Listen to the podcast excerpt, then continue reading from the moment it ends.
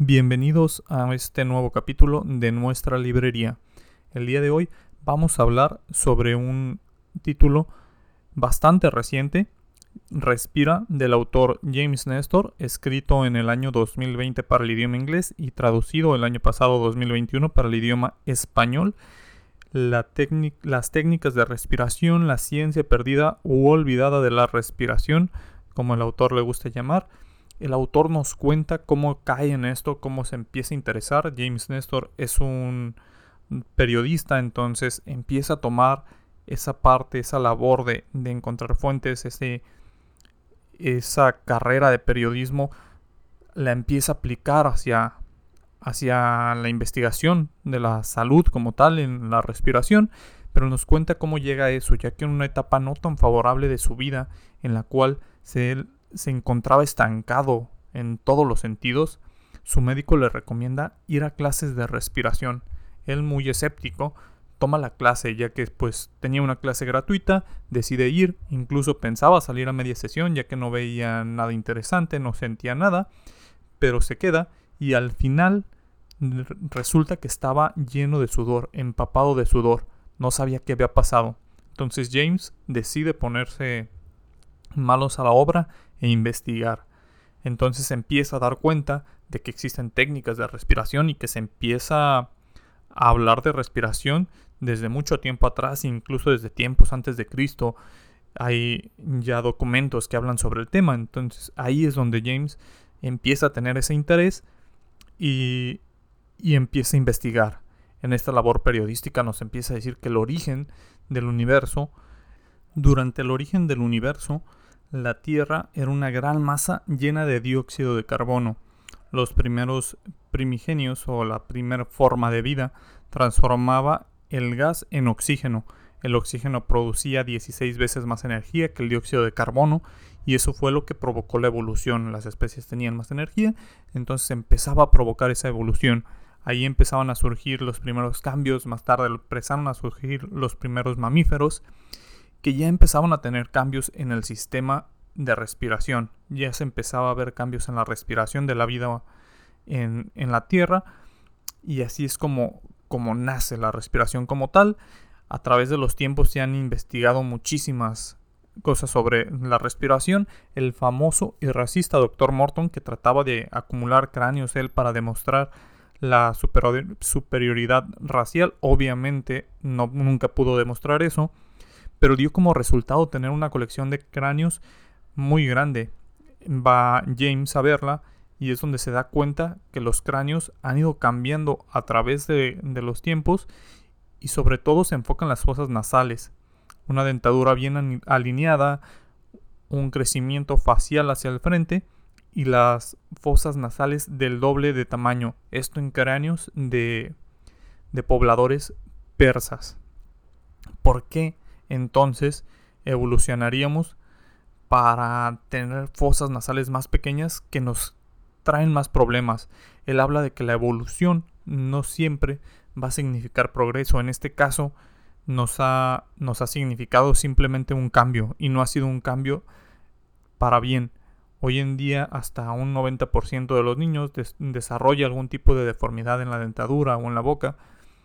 En el dos mil quince, investigadores de California en San Diego analizaron la respiración de una mujer con esquizofrenia por tres años. Descubrieron que tenía un predominio significativo por el orificio izquierdo. Según su hipótesis, se estimulaba en exceso la parte creativa del cerebro.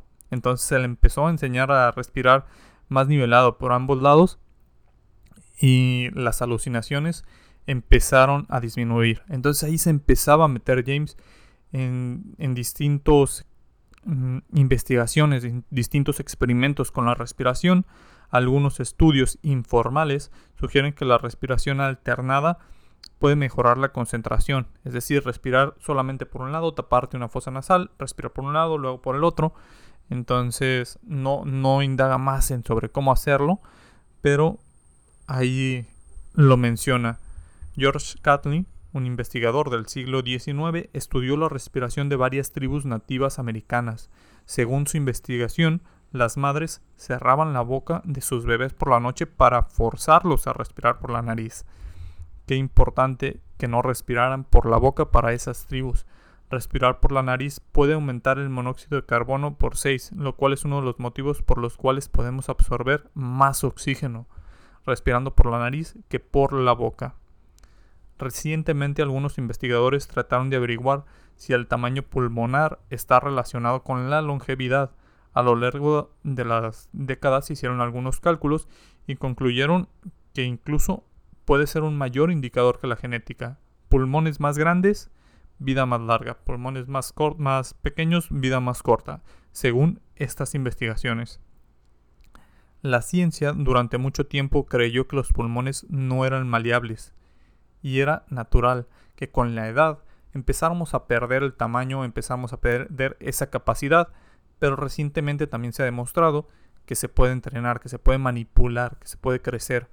Hay incluso buceadores de pulmón libre que llegan a tener una capacidad pulmonar de arriba de los diez litros, más del doble.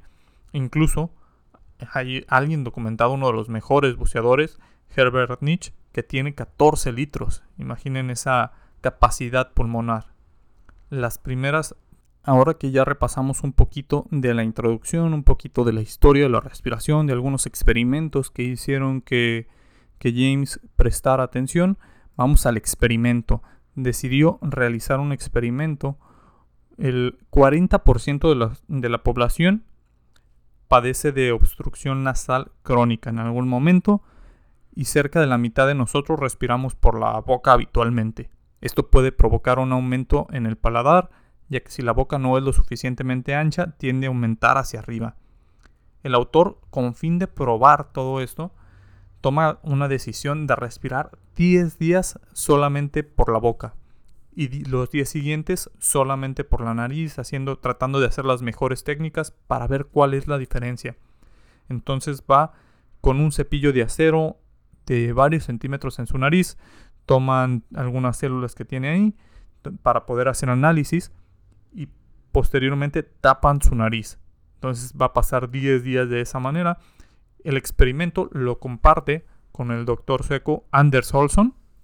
Entonces ambos se tapan la nariz, van a estar así por diez días, van a tratar de hacer exactamente lo mismo los diez días y los diez siguientes con la nariz normal, tratando de respirar por la nariz solamente, van a también tratar la, de mantener la misma rutina para poder ver diferencias. Durante la primera noche James aumentó en un mil trescientos por ciento sus ronquidos y tuvo cuatro veces más apnea del sueño, mientras el doctor Olsson, que no roncaba, pasó más de cuatro horas, cuatro horas y diez minutos roncando. A la mitad del experimento, James tuvo una presión de trece puntos por encima del promedio. La última noche de este experimento, los ronquidos de James ya eran de cuatro mil ochocientos veinte por ciento extra y tuvo veinticinco episodios de apnea. Ya también su nivel de oxigenación en la sangre estaba bajando hasta el ochenta y cinco por ciento. Nos relata cómo trataba ya de, de terminar esa parte y la ansiedad que sufría el último día cuando le quitaron los tapones de la nariz. Incluso duró todo ese día con congestión, no fue en automático, pero se los quitaron, pudieron tomar los, los resultados, pudieron ver el experimento y de esta manera James se da cuenta de que tenía mejor resistencia con la respiración nasal, de que no roncaba con la, con la respiración nasal, de que su presión se mantenía estable con la, con la respiración por la nariz igualmente y todos esos problemas que iba desencadenando la respiración bucal. Entonces aquí en este capítulo, en, este, en esta parte del libro, lo que nos indican es eso, aprender a respirar por la boca. El cómo nos puede ayudar. Respirar es como remar, dice el doctor Olsson. Hacer miles de paladas cortas te lleva a donde vayas, pero son más eficientes las paladas largas. El doctor Olsson, que practicaba so- sobre todo tratar de respirar lento y durante mucho tiempo, tratar de hacer una respiración de cinco punto cinco segundos la inhalación del aire y cinco punto cinco la exhalación. es como, como sugiere este doctor, también muy enfrascado otro pulmonauta junto con James Nestor. Pero bueno, ya que hizo ese experimento, que pudo ver la diferencia, que pudo palparlo, que, pudo suf- que sufrió diez días de esta manera, pudo documentar, está muy bien descrito en el libro, cómo, cómo él empieza a sufrir toda esa parte los diez días y cómo va viendo mejoras, cómo se estabiliza todo su, su cuerpo una vez que empieza a respirar por la nariz. La respiración tiene también mucho que ver con el ejercicio. También aquí rescato algunos datos que nos dan. Cuando realizamos alguna actividad física, respirar por la nariz puede reducir la mitad del esfuerzo total y proporcionar mayor resistencia. El cuerpo produce energía a partir del aire y la comida. Con el oxígeno se produce una respiración aeróbica, mientras sin él una respiración anaeróbica es generada únicamente con glucosa cuando no se tiene el oxígeno y suele ser insuficiente. Causa mane- cuando no se tiene el oxígeno necesario. Obviamente, siempre se tiene oxígeno, pero no siempre el necesario. Suele causar mareos, náuseas, debilidad. Por eso el cuerpo suele tener más resistencia cuando calentamos y le damos al cuerpo ese tiempo para respirar, para pasar entre los dos tipos de respiraciones. Encontrar nuestra mejor frecuencia cardíaca para hacer ejercicio es fácil, solo a nuestra edad, perdón, ciento ochenta menos nuestra edad. Es decir, si tenemos veinte años, nuestro, nuestra frecuencia cardíaca máxima sería de ciento sesenta para estar bien, para estar haciendo ejercicios cómodos. Si tenemos cuarenta, ciento cuarenta, si tenemos treinta, ciento cincuenta, entonces ahí nos pasa ese tip. El ejercicio poder moderado puede aumentar la capacidad pulmonar en un quince por ciento según el autor. El doctor Carl Stone, que trabajó con personas con enfisema pulmonar y asma, llegó al deporte en la, en la Universidad de Yale. Después de, los, de preparar a los atletas para México ochenta y seis, los atletas rompieron varios récords, ya que se enfrascaba mucho en cómo respiraban. Emil Zátopek, un corredor chepo- checoslovaco, ganó medallas de oro en Helsinki mil novecientos cincuenta y dos en los diez kilómetros, gracias a sus entrenamientos de hipoventilación. Tomaba mucho menos aire del necesario, unos entrenamientos que de- se describen como dolorosos, que eran muy crueles, pero para este corredor resultaron ser muy efectivos. En la natación, en Estados Unidos, para Montreal, este equipo olímpico rompió varios récords mundiales. Ellos trataban de respirar cada nueve brazadas en lugar de tres o cuatro que se hacían comúnmente en esa época. Respirar cada nueve brazadas en lugar de cada tres o cuatro.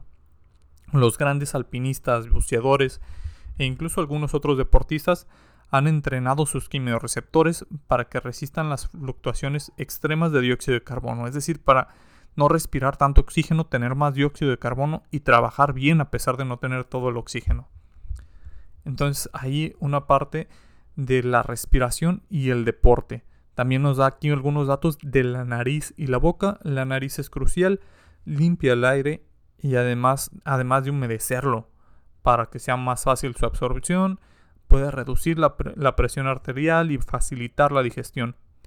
Tras años de investigación, algunos científicos sugieren que nuestras malformaciones en la dentadura no se deben a los nuevos alimentos que masticamos, sino a cómo los comemos, ya que tenemos menos número de masticamos menos número de veces, el alimento es más procesado, más suave, entonces eso puede causar esa deformidad en nuestra dentadura. El autor sugiere que después de todos estos, de toda esta investigación, la conclusión es que tenemos la boca demasiado pequeña.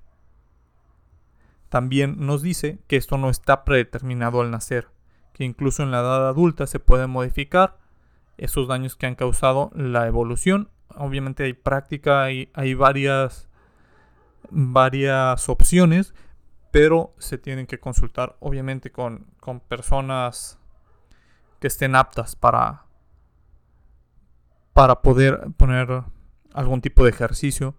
Se, se habla mucho de masticar chicle duro, de, de comida un poco más dura para, para masticar más, pero toda esa parte pues es mejor consultarla con un médico. Entonces nos pasamos ya un poco a la, a la respiración como tal.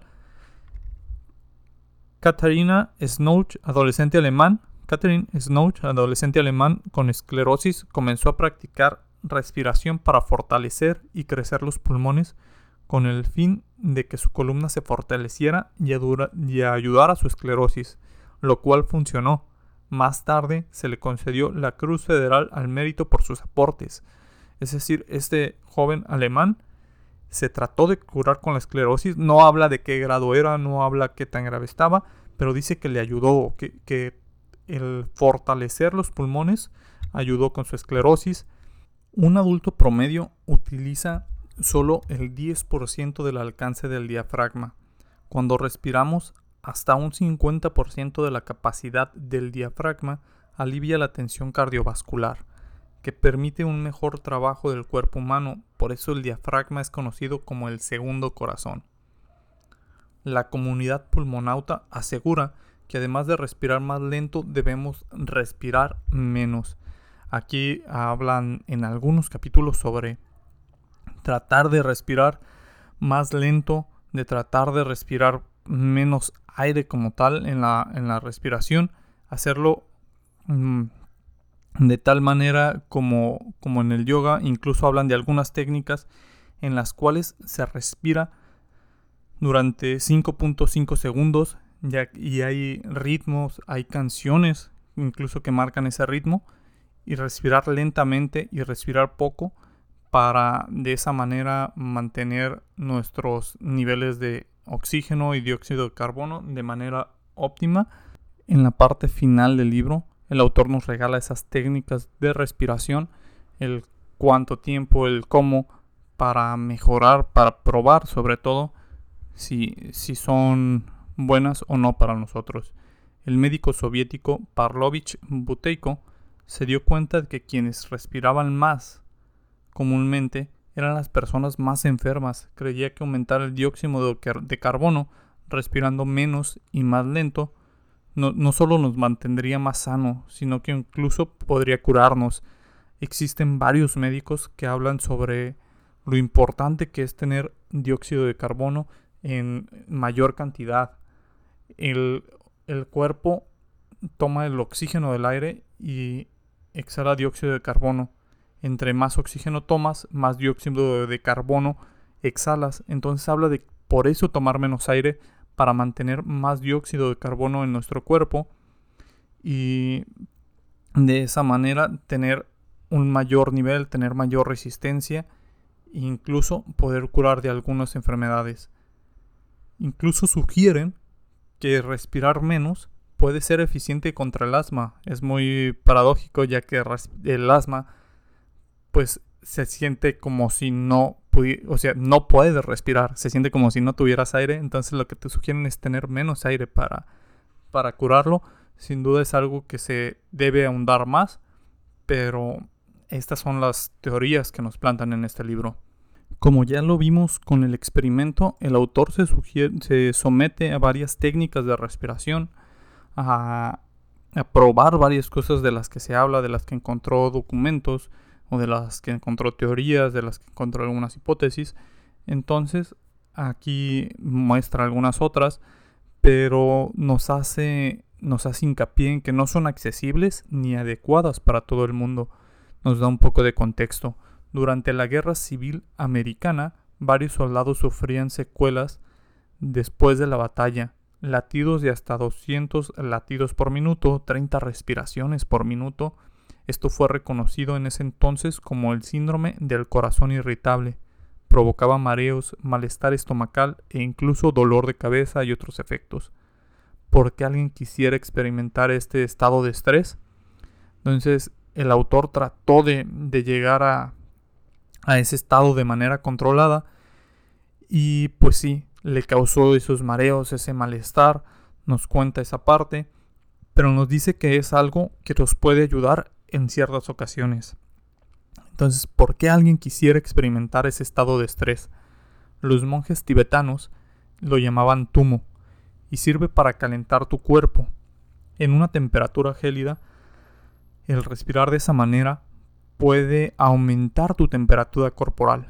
Tres investig- Algunos investigadores de Harvard en, lo comprobaron con tres monjes tibetanos que meditaron y aumentaron efectivamente en ocho grados su temperatura corporal.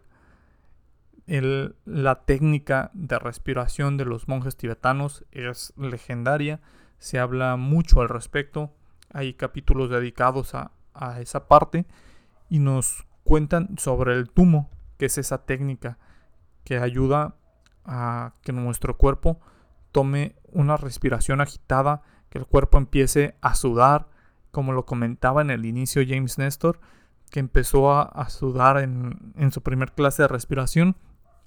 Pues imaginen esta técnica, la cual puede aumentar tu temperatura corporal tanto estando en un, en un lugar sentado, estando en posición de loto, o no, como, como medite cada persona, como tenga esas técnicas de respiración. Cuando, cuando forzamos el cuerpo a tomar más aire del que necesita, exhalamos demasiado dióxido de carbono.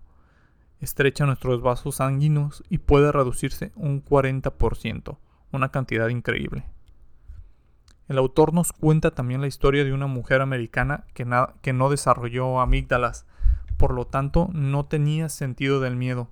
Después de varios experimentos con películas, historias, incluso tuvo, pues ya no experimentos, sino situaciones personales en las que no tenía miedo, no sentía miedo, no podía desarrollarlo.